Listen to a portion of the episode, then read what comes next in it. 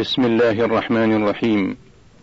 الشريط الأول، الوجه الأول يبدأ حالا.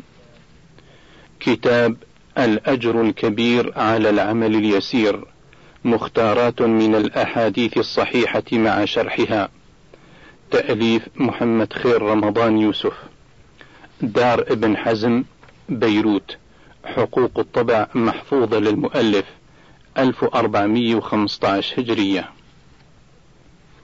مقدمة. الحمد لله رب العالمين، والصلاة والسلام على نبينا محمد وعلى آله وأصحابه أجمعين، وبعد، فإن عنوان هذا الكتاب مستوحى من قول رسول الله صلى الله عليه وسلم: عمل هذا يسيرا وأجر كثيرا، وذلك عندما أتاه رجل من الأنصار وتشهد شهادة الحق ثم تقدم فقاتل حتى قتل، كما رواه مسلم في باب ثبوت الجنة للشهيد. وهذه مجموعة مختارة من الأحاديث الصحيحة، عليها شروح وتعليقات موجزة أوردتها من مظانها من شروحات الأحاديث. وكان منهج الاختيار هو ما ذكر فيه من الأجر الكثير على العمل القليل، دون ما ورد من مكفرات الذنوب والخطايا التي صنفت فيها كتب أخرى. وستمر بالقارئ أحاديث يعجب من كثرة ما ورد فيها من الثواب العظيم على أعمال أو أذكار قليلة يقوم بها أو يقولها المرء، لكن رحمة الله أوسع، فهو الكريم الرحيم الذي يعطي على غير ميزان العباد، وهو سبحانه يرغبنا في الجنة ويدلنا على أقصر الطرق المؤدية إليها. ولا تنسى أن سلعة الله غالية، فهي بحاجة إلى حسنات كثيرة حتى تحظى بها، وهذه الحسنات يضاعفها لك الله عز وجل، ويبين لك رسوله صلى الله عليه وسلم كيف تحصل عليها أو تجمعها. وسترى في أول حديث كيف أن أحد صحابة النبي عليه الصلاة والسلام مر بحلقة ذكر أو مجلس من مجالس العلم، حدثهم فيها رسول الله صلى الله عليه وسلم بحديث ذكر فيه عملا سهلا ميسرا عليه أجر عظيم، فقال ذلك الصحابي: ما أجود هذه. ويسمع عمر الفاروق رضي الله عنه كلمته تلك، فيعرف أنه لم يحضر أول الجلسة، فيذكره بثواب أعظم على عمل أيسر ذكره رسول الله صلى الله عليه وسلم قبل ذلك الحديث. بل إن عبد الله بن عمر رضي الله عنهما الذي روى أحاديث كثيرة عن رسول الله صلى الله عليه وسلم، ذكر له أن أبا هريرة يروي حديثا عن رسول الله صلى الله عليه وسلم فيه بيان بذكر ثواب عظيم على عمل قليل، فيعجب ابن عمر ولا يملك إلا أن يقول: أكثر علينا أبو هريرة، يعني أنه خاف لكثرة روايات أبي هريرة من أن يكون قد اشتبه عليه الأمر في ذلك واختلط حديث بحديث. ثم يبعث إلى عائشة أم المؤمنين رضي الله عنها فيسألها فتصدق أبا هريرة. عند ذلك يؤوب ابن عمر ويندم على ما فاته من هذا الخير العظيم. إنها رحمة الله الواسعة لعباده، يبين لهم طريق الجنة وما يلزمهم فيها من زاد، في جانب العزيمة والصبر، وفي جانب السهولة والعمل القليل، حتى بين عليه الصلاة والسلام أن المرء قد ينال منازل المجاهدين وهو جالس في أرضه، إما بالنية الخالصة أو بما يوازيه من الأعمال الصالحة. وستعرف من خلال هذه الأحاديث المنتقات أخي المسلم أن أقصر طريق إلى الجنة هو الشهادة، فهنيئا لمن رزقها، وهنيئا لمن تمناها بصدق ودعا الله أن يكون من أهلها، كما ستعرف أن أثقل شيء في ميزان العبد يوم القيامة هو الخلق الحسن، كما في آخر أحاديث هذا الكتاب، وهو أكثر ما يدخل الناس الجنة مع التقوى. وأشير في خاتمة هذه المقدمة إلى أن إخلاص القول والعمل لله وحده ومطابقتهما للشريعة هما شرطا قبول الأعمال، فليكن معك هذا الميزان أينما كنت وحيثما حللت، وتوجه إلى ربك في خشوع وخضوع، وانظر من أين اكتسبت طعامك وشرابك وملبسك لتعرف موقع دعائك من استجابة ربك.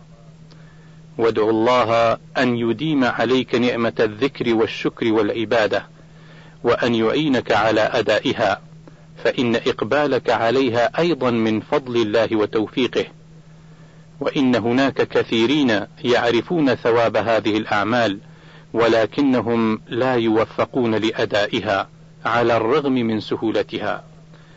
وادعو الله أن يرزقني وإياك الشهادة، فإنها كما قلت أقصر طريق إلى الجنة، والحمد لله رب العالمين. العبادات. عن عقبة بن عامر قال: كانت علينا رعاية الإبل، فجاءت نوبتي فروحتها بعشي، فأدركت رسول الله صلى الله عليه وسلم قائما يحدث الناس، فأدركت من قوله: ما من مسلم يتوضأ فيحسن وضوءه ثم يقوم فيصلي ركعتين مقبل عليهما بقلبه ووجهه إلا وجبت له الجنة. قال: فقلت: ما أجود هذه؟ فإذا قائل بين يدي يقول: التي قبلها أجود. فنظرت فإذا عمر. قال: إني قد رأيتك جئت آنفا. قال: ما منكم من أحد يتوضأ فيبلغ أو فيسبغ الوضوء ثم يقول: أشهد أن لا إله إلا الله وأن محمدا عبد الله ورسوله، إلا فتحت له أبواب الجنة 8 يدخل من أيها شاء. في الهامش: رواه مسلم، كتاب الطهارة، باب الذكر المستحب عقب الوضوء، 144. معنى كانت علينا رعاية الإبل يعني إبل الصدقة، وكانوا يتناوبون رعيها. فروحتها أي رددتها إلى المراح، وهو الموضع الذي تأوي إليه الإبل ليلا.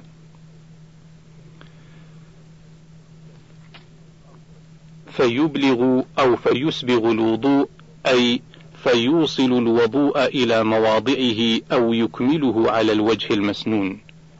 انتهى الهامش. قال الإمام النووي في معنى قوله عليه الصلاة والسلام: فيصلي ركعتين مقبل عليهما بقلبه ووجهه، جمع صلى الله عليه وسلم بهاتين اللفظتين أنواع الخضوع والخشوع، لأن الخضوع في الأعضاء والخشوع بالقلب، على ما قاله جماعة من العلماء. قوله: ما أجود هذه يعني هذه الكلمة أو الفائدة أو البشارة أو العبادة، وجودتها من جهات، منها أنها سهلة متيسرة يقدر عليها كل أحد بلا مشقة، ومنها أن أجرها عظيم، والله أعلم. وقال: وينبغي أن يضم إليه ما جاء في رواية الترمذي متصلا بهذا الحديث: اللهم اجعلني من التوابين واجعلني من المتطهرين. ويستحب أن يضم إليه ما رواه النسائي في كتابه عمل اليوم والليلة مرفوعا: سبحانك اللهم وبحمدك، أشهد أن لا إله إلا أنت، وحدك لا شريك لك، أستغفرك وأتوب إليك. عن عائشة رضي الله عنها عن النبي صلى الله عليه وسلم قال: ركعتا الفجر خير من الدنيا وما فيها. في الهامش: رواه مسلم في كتاب صلاة المسافرين وقصرها، باب استحباب ركعتي سنة الفجر وتخفيفهما والمحافظة عليهما وبيان ما يستحب أن يقرأ فيهما 260. والترمذي في أبواب الصلاة: باب ما جاء في ركعتي الفجر من الفضل، رقم 416 2275، وقال: حديث حسن صحيح. انتهى الهامش. والمراد بهما ركعتا السنة، فكيف بصلاة الفريضة؟ وروت عائشة رضي الله عنها أنه صلى الله عليه وسلم قال في شأن الركعتين عند طلوع الفجر: لهما أحب إلي من الدنيا جميعا. وذكرت رضي الله عنها أن النبي صلى الله عليه وسلم لم يكن على شيء من النوافل أشد معاهدة منه على ركعتين قبل الفجر.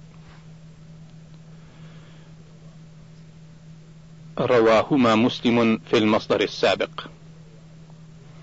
وهو دليل على عظم فضلهما. عن أبي هريرة رضي الله عنه عن النبي صلى الله عليه وسلم قال: صلاة الجميع تزيد على صلاته في بيته وصلاته في سوقه 25 درجة.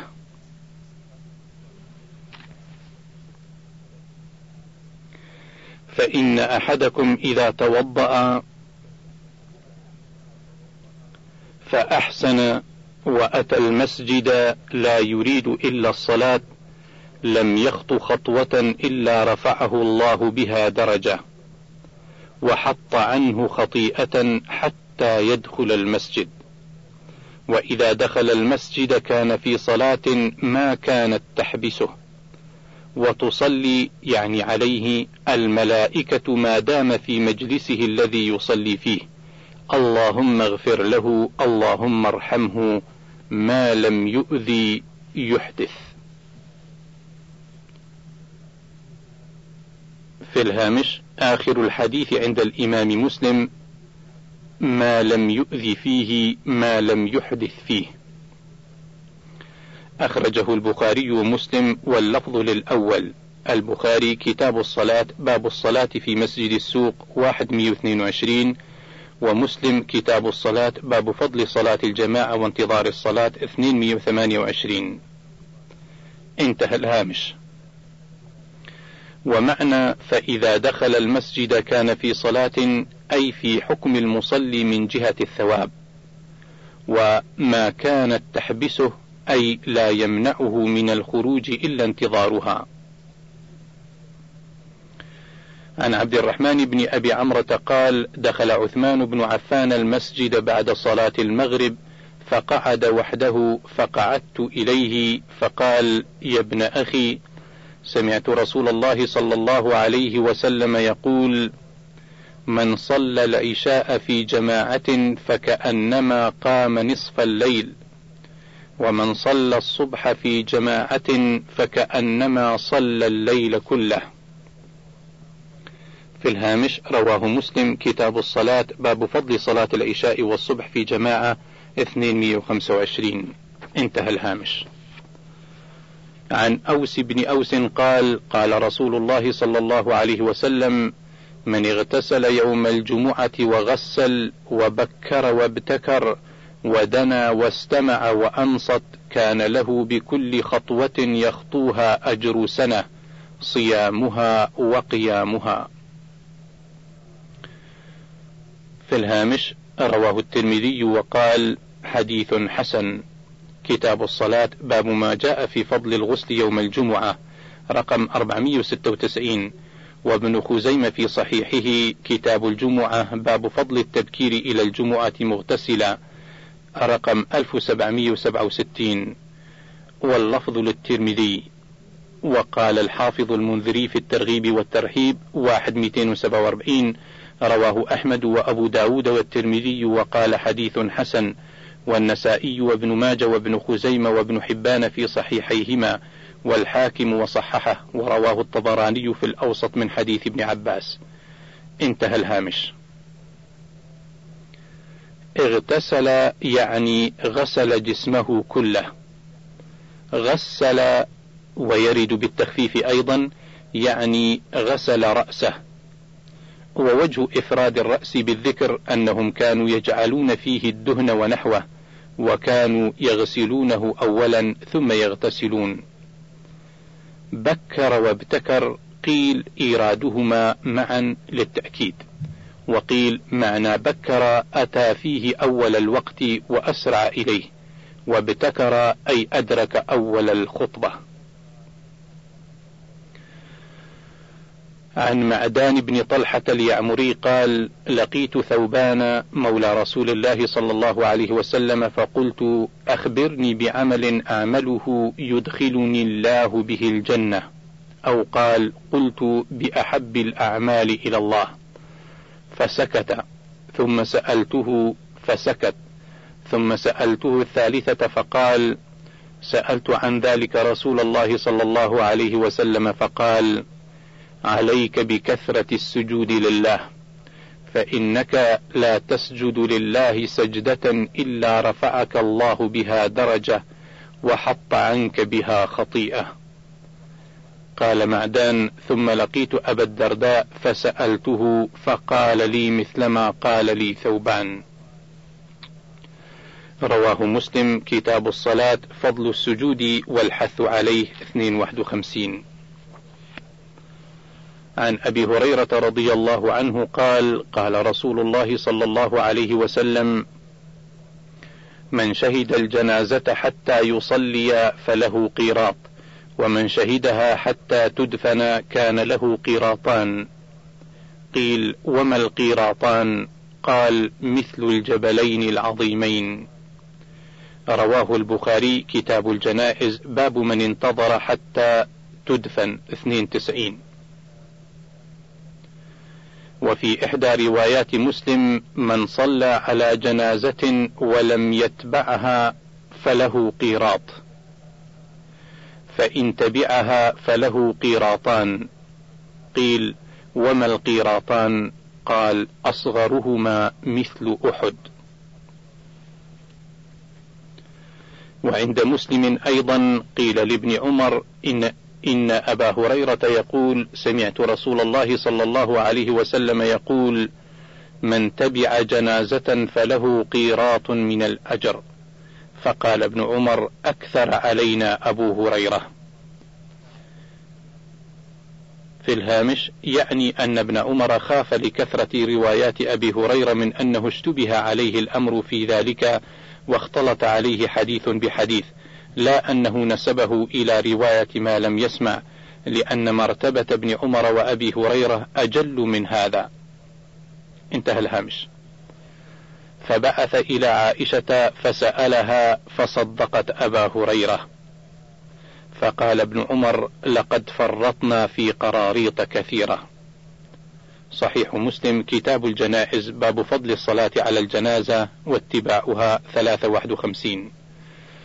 يتبين من قول ابن عمر رضي الله عنهما ما كان الصحابة عليه من الرغبة في الطاعات حين يبلغهم الخبر، والتأسف على ما يفوتهم منها، وإن كانوا لا يعلمون عظم موقعه. عن أبي هريرة رضي الله عنه قال: قال رسول الله صلى الله عليه وسلم: كل عمل ابن آدم يضاعف، الحسنة 10 أمثالها إلى 700 ضعف. قال الله عز وجل: إلا الصوم فإنه لي وأنا أجزي به، يدع شهوته وطعامه من أجلي، للصائم فرحتان: فرحة عند فطره، وفرحة عند لقاء ربه، ولخلوف فيه أطيب عند الله من ريح المسك. رواه مسلم، كتاب الصيام، باب فضل الصيام، 357. قوله تعالى وأنا أجزي به بيان لعظم فضله وكثرة ثوابه، لأن الكريم إذا أخبر بأنه يتولى بنفسه الجزاء اقتضى عظم قدر الجزاء وسعة العطاء. قال عليه الصلاة والسلام: 3 من كل شهر ورمضان إلى رمضان فهذا صيام الدهر كله. صيام يوم عرفة أحتسب على الله أن يكفر السنة التي قبله والسنة التي بعده، وصيام يوم عاشوراء أحتسب على الله أن يكفر السنة التي قبله. قال الإمام النووي في صوم يوم عرفة: معناه يكفر ذنوب صائمه في السنتين. قالوا: والمراد بها الصغائر، فإن لم تكن صغائر يرجى التخفيف من الكبائر، فإن لم يكن رفعت درجات. روى الحديث مسلم في كتاب الصيام باب استحباب صيام 3 أيام من كل شهر 367. عن أبي أيوب الأنصاري رضي الله عنه أن رسول الله صلى الله عليه وسلم قال: من صام رمضان ثم أتبعه 6 من شوال كان كصيام الدهر. رواه مسلم كتاب الصيام باب استحباب صوم 6 أيام من شوال 369. وإنما كان ذلك كصيام الدهر لأن الحسنة ب10 أمثالها، فرمضان ب10 أشهر وال6 بشهرين. عن أبي سعيد الخدري رضي الله عنه قال: سمعت رسول الله صلى الله عليه وسلم يقول: من صام يوما في سبيل الله بعد الله وجهه عن النار 70 خريفا. في الهامش: رواه الشيخان واللفظ للبخاري. صحيح البخاري كتاب الجهاد باب فضل الصوم في سبيل الله 313. صحيح مسلم كتاب الصيام باب فضل الصيام في سبيل الله لمن يطيقه بلا ضرر ولا تفويت حق 359. انتهى الهامش. والظاهر أن المقصود به الصيام أيام الغزو والجهاد. يقول ابن الجوزي: إذا أطلق ذكر سبيل الله فالمراد به الجهاد. وقال ابن دقيق العيد: العرف الأكثر استعماله في الجهاد، ويحتمل أن يراد بسبيل الله طاعته كيف كانت، والأول أقرب. ويقول الإمام النووي: فيه فضيلة الصيام في سبيل الله، وهو محمول على من لا يتضرر به ولا يفوت به حقا ولا يختل به قتاله ولا غيره من مهمات غزوه. ومعنى بعده المباعدة عن النار والمعافاة منها، والخريف معناه العام. عن زيد بن خالد الجهني قال: قال رسول الله صلى الله عليه وسلم: من فطر صائما كان له مثل أجره غير أنه لا ينقص من أجر الصائم شيئا. أخرجه الترمذي وقال: حديث حسن صحيح. رقم 807. قال في عارضة الأحوذي: إن الله بفضله على الخلق أجرهم على ما ابتلاهم به من الأمر والنهي، لا باستحقاق وجب لهم، ثم زادهم من فضله المضاعفة فيه، ثم زادهم من فضله أن جعل للمعين عليه لغيره مثل أجره، لا ينقص ذلك من أجره شيئا، وهذا كقوله: من جهز غازيا فقد غزا. والتفطير إطعام الصائم عند الإفطار، ويشمل على ظاهره الشيء اليسير أيضا. عن أبي هريرة رضي الله عنه أن رسول الله صلى الله عليه وسلم قال: العمرة إلى العمرة كفارة لما بينهما، والحج المبرور ليس له جزاء إلا الجنة. رواه الشيخان البخاري ومسلم. الأصح الأشهر أن المبرور هو الذي لا يخالطه إثم، مأخوذ من البر وهو الطاعة، وقيل هو المقبول. ومن علامة القبول أن يرجع خيرا مما كان ولا يعاود المعاصي، وقيل هو الذي لا رياء فيه، وقيل الذي لا يعقبه معصية، وهما داخلان فيما قبلهما. ومعنى ليس له جزاء إلا الجنة أنه لا يقتصر لصاحبه من الجزاء على تكفير بعض ذنوبه، بل لا بد أن يدخل الجنة، والله أعلم. عن عطاء قال: سمعت ابن عباس يحدثنا قال: قال رسول الله صلى الله عليه وسلم لامرأة من الأنصار سماها ابن عباس فنسيت اسمها: ما منعك أن تحجي معنا؟ قالت: لم يكن لنا إلا ناضحان، فحج أبو ولدها وابنها على ناضح، وترك لنا ناضحا ننضح عليه. قال: فإذا جاء رمضان فاعتمري، فإن عمرة فيه تعدل حجة. في الهامش متفق عليه. البخاري كتاب العمرة باب عمرة في رمضان 2200، ومسلم كتاب الحج باب فضل العمرة في رمضان 461، واللفظ لمسلم. انتهى الهامش. وفي رواية لمسلم: تقضي حجة أو حجة معي. الناضح البعير الذي يستقى عليه، يعني ذهب الأب وابنه للحج راكبين على بعير واحد. والعمرة في رمضان تعدل حجة في الأجر لا في النيابة عن الفرض. وفي رواية مسلم الأخرى: تقضي فراغ حجة معي، أي تقوم مقامها في الثواب، وهو مبالغة في الترغيب. وفي أسد الغابة لابن الأثير أن المرأة الأنصارية يقال لها أم سنان، قاله لها النبي صلى الله عليه وسلم لما لقيها حين رجع من حجة الوداع. المساجد. عن عبيد الله الخولاني أنه سمع عثمان بن عفان رضي الله عنه يقول عند قول الناس فيه حين بنى مسجد الرسول صلى الله عليه وسلم: إنكم أكثرتم، وإني سمعت النبي صلى الله عليه وسلم يقول: من بنى مسجدا، قال بكير: حسبت أنه قال يبتغي به وجه الله، بنى الله له مثله في الجنة. في الهامش رواه البخاري ومسلم.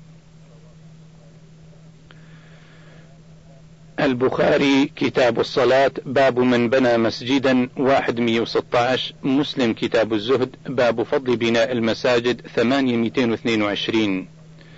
واحتجاج عثمان رضي الله عنه بالحديث وهو إنما زاد في المسجد هو بناء على أن الزيادة في المسجد عند الحاجة لها كبناء المسجد أصلا. وبكير هو راوي الحديث عن عاصم بن عمر بن قتادة الذي سمع عبيد الله الخولاني. انتهى الهامش. ومعنى بنى الله له مثله في الجنة يحتمل مثله في القدر والمساحة، ولكنه أنفس منه بزيادات كثيرة، ويحتمل مثله في مسمى البيت وإن كان أكبر مساحة وأشرف. عن أبي أمامة رضي الله عنه عن النبي صلى الله عليه وسلم قال: من غدا إلى المسجد لا يريد إلا أن يتعلم خيرا أو يعلمه كان له كأجر حاج تاما حجته. في الهامش رواه الطبراني في المعجم الكبير برقم 7473، وقال في مجمع الزوائد ومنبع الفوائد: رجاله موثقون كلهم. وقال الحافظ ضياء الدين المقدسي في فضائل الأعمال صفحة 99: هذا إسناده على شرط صحيح مسلم. وقال العراقي في تخريج أحاديث الإحياء: إسناده جيد. انتهى الهامش. عن أبي هريرة يبلغ به النبي صلى الله عليه وسلم قال: صلاة في مسجدي هذا أفضل من 1000 صلاة فيما سواه إلا المسجد الحرام. في الهامش رواه مسلم كتاب الحج باب فضل الصلاة بمسجدي مكة والمدينة 424، والترمذي في كتاب المناقب باب فضل المدينة رقم 3916، وقال حديث حسن صحيح واللفظ لمسلم. انتهى الهامش. وهذا فيما يرجع إلى الثواب، فثواب صلاة فيه يزيد على ثواب 1000 فيما سواه. عن أسيد بن ضهير الانصاري رضي الله عنه عن النبي صلى الله عليه وسلم أنه قال: صلاة في مسجد قباء كعمرة. وعن سهل بن حنيف قال: قال رسول الله صلى الله عليه وسلم: من تطهر في بيته ثم أتى مسجد قباء فصلى فيه صلاة كان له كأجر عمره. في الهامش رواهما ابن ماجة في أبواب إقامة الصلاة باب ما جاء في الصلاة في مسجد قباء الرقمان 1409-1410، وصححهما الألباني في صحيح ابن ماجة رقم 1159 والذي يليه. انتهى الهامش. وأخبر عبد الله بن دينار أنه سمع عبد الله بن عمر يقول: كان رسول الله صلى الله عليه وسلم يأتي قباء راكبا وماشيا. وفي رواية أخرى: كان يأتي قباء كل سبت، وكان يقول: أرأيت النبي صلى الله عليه وسلم يأتيه كل سبت. رواهما مسلم في صحيحه كتاب الحج باب فضل مسجد قباء وفضل الصلاة فيه وزيارته 427. الذكر والدعاء. عن ابن عباس عن جويرية أن النبي صلى الله عليه وسلم خرج من عندها بكرة حين صلى الصبح وهي في مسجدها، أي في موضع صلاتها، ثم رجع بعد أن أضحى وهي جالسة، فقال: ما زلت على الحال التي فارقتك عليها؟ قالت: نعم. قال النبي صلى الله عليه وسلم: لقد قلت بعدك 4 كلمات 3 مرات لو وزنت بما قلت منذ اليوم لوزنتهن: سبحان الله وبحمده عدد خلقه ورضا نفسه وزنة عرشه ومداد كلماته. وفي رواية: سبحان الله عدد خلقه، سبحان الله رضا نفسه، سبحان الله زينة عرشه، سبحان الله مداد كلماته. رواه مسلم كتاب الذكر والدعاء والتوبة والاستغفار باب التسبيح أول النهار وعند النوم 883. عن عبد الله بن عمرو رضي الله عنهما قال: قال رسول الله صلى الله عليه وسلم: خلتان لا يحصيهما رجل مسلم إلا دخل الجنة، ألا وهما يسير ومن يعمل بهما قليل، يسبح الله في دبر كل صلاة 10، ويحمده 10، ويكبره 10. قال: فأنا رأيت رسول الله صلى الله عليه وسلم يعقدها بيده. قال: فتلك 50 و100 باللسان، و1500 في الميزان. وإذا أخذت مضجعك تسبحه وتكبره وتحمده 100، فتلك 100 باللسان و1000 في الميزان. فأيكم يعمل في اليوم والليلة 2500 سيئة؟ قالوا وكيف لا يحصيهما؟ قال يأتي أحدكم الشيطان وهو في صلاته فيقول اذكر كذا اذكر كذا حتى ينتقل، فلعله لا يفعل، ويأتيه وهو في مضجعه فلا يزال ينومه حتى ينام.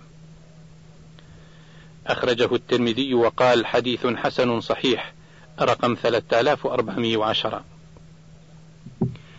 خلتان خصلتان لا يحصيهما لا يحافظ عليهما: يسير سهل خفيف لعدم صعوبة العمل بهما على من يسره الله، دبر كل صلاة عقب كل صلاة مكتوبة، فتلك 50 و100 أي مجموع هذه الأذكار عقيب الصلوات 5 في يوم وليلة، باللسان أي بمقتضى نطقه في العدد، و1500 في الميزان، لأن كل حسنة ب10 أمثالها على أقل مراتب المضاعفة الموعودة في الكتاب والسنة. وإذا أخذت مضجعك بيان للخلة الثانية. فأيكم يعمل يعني إذا حافظ على الخصلتين وحصل 2500 حسنة في يوم وليلة فيعفى عنه بعدد كل حسنة سيئة، كما قال تعالى إن الحسنات يذهبن السيئات، سورة هود الآية 114. فأيكم يأتي بأكثر من هذا من السيئات في يومه وليلته حتى لا يصير معفوا عنه، فما لكم لا تأتون بهما ولا تحصونهما؟ قالوا وكيف لا يحصيهما أي كيف لا نحصي المذكورات في الخصلتين، وأي شيء يصرفنا فهو استبعاد لإهمالهم في الإحصاء. فرد استبعادهم بأن الشيطان يوسوس له في الصلاة حتى يغفل عن الذكر عقيبها وينومه عند الاضطجاع كذلك، وهذا معنى قوله يأتي أحدكم، فيقول أي يوسوس له ويلقي في خاطره اذكر كذا اذكر كذا من الأشغال الدنيوية والأحوال النفسية الشهوية أو ما لا تعلق لها بالصلاة، حتى ينفتل أي ينصرف عن الصلاة.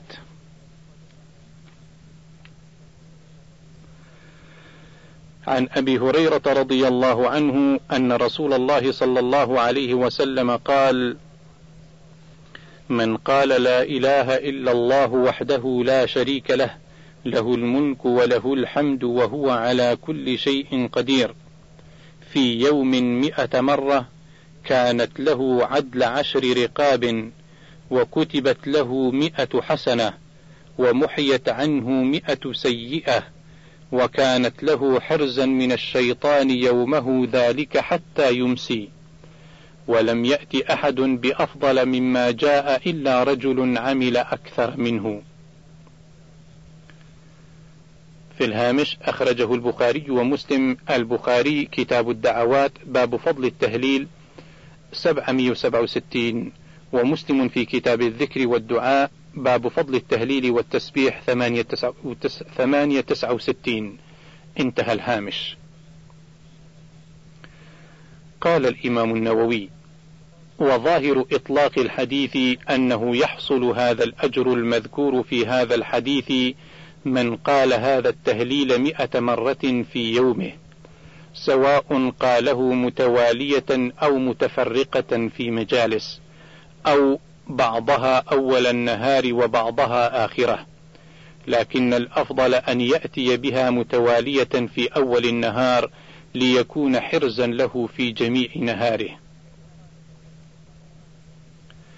وقال كذلك في فضل هذا الحديث العظيم: قد ثبت أن من أعتق رقبة أعتق الله بكل عضو منها عضوا منه من النار، فقد حصل بعتق رقبة واحدة تكفير جميع الخطايا، مع ما يبقى له من زيادة عتق الرقاب الزائدة على الواحدة، ومع ما فيه من زيادة 100 درجة وكونه حرزا من الشيطان.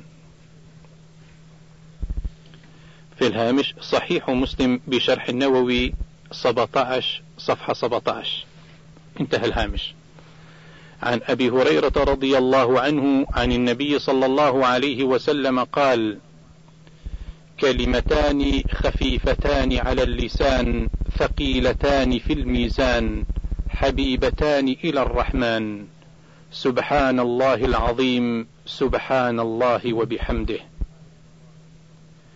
في الهامش رواه البخاري ومسلم واللفظ للأول. البخاري كتاب الدعوات باب فضل التسبيح 798، ومسلم كتاب الدعوات باب فضل التهليل والتسبيح 78.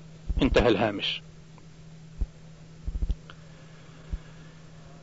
وعن أبي هريرة رضي الله عنه قال: قال رسول الله صلى الله عليه وسلم: من قال حين يصبح وحين يمسي سبحان الله وبحمده 100 مرة لم يأت أحد يوم القيامة بأفضل مما جاء به إلا أحد قال مثل ما قال أو زاد عليه. رواه مسلم في المصدر السابق. قال الحافظ ابن حجر في الحديث الأول: فيه حث على المواظبة على هذا الذكر وتحريض على ملازمته، لأن جميع التكاليف شاقة على النفس وهذا سهل، ومع ذلك يثقل في الميزان كما تثقل الأفعال الشاقة، فلا ينبغي التفريط فيه. وقوله حبيبتان إلى الرحمن، خص الرحمن من الأسماء الحسنى للتنبيه على سعة رحمة الله، حيث يجازى على العمل القليل بالثواب الجزيل، ولما فيها من التنزيه والتحميد والتعظيم. في الهامش فتح الباري 11208 انتهى الهامش. عن مصعب بن سعد: حدثني أبي قال: كنا عند رسول الله صلى الله عليه وسلم فقال: أيعجز أحدكم أن يكسب كل يوم 1000 حسنة؟ فسأله سائل من جلسائه: كيف يكسب أحدنا 1000 حسنة؟ قال: يسبح 100 تسبيحة فيكتب له 1000 حسنة، أو يحط عنه 1000 خطيئة. في الهامش رواه مسلم كتاب الدعوات باب فضل التهليل والتسبيح 78. انتهى الهامش. عن شداد بن أوس رضي الله عنه عن النبي صلى الله عليه وسلم قال: سيد الاستغفار أن تقول: اللهم أنت ربي لا إله إلا أنت، خلقتني وأنا عبدك، وأنا على عهدك ووعدك ما استطعت، أعوذ بك من شر ما صنعت، أبوء لك بنعمتك علي وأبوء بذنبي، فاغفر لي فإنه لا يغفر الذنوب إلا أنت.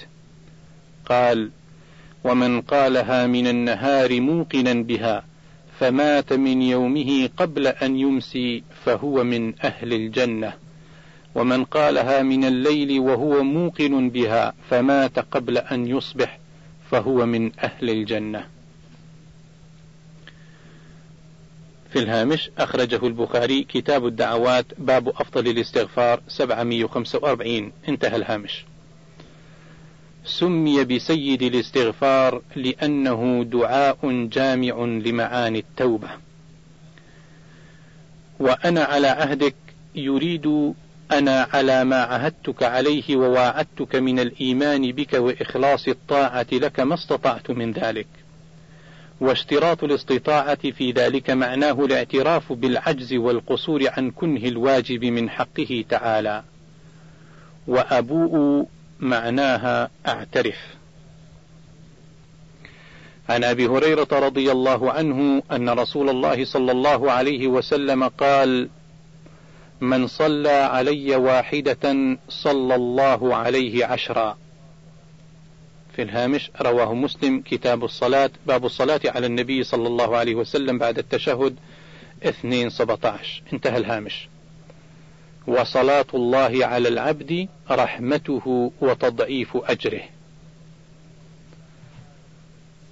عن أم سلمة أنها قالت: سمعت رسول الله صلى الله عليه وسلم يقول: ما من مسلم تصيبه مصيبة فيقول ما أمره الله: إنا لله وإنا إليه راجعون، اللهم أجرني في مصيبتي وأخلف لي خيرا منها، إلا أخلف الله له خيرا منها. قالت: فلما مات أبو سلمة قلت: أي المسلمين خير من أبي سلمة؟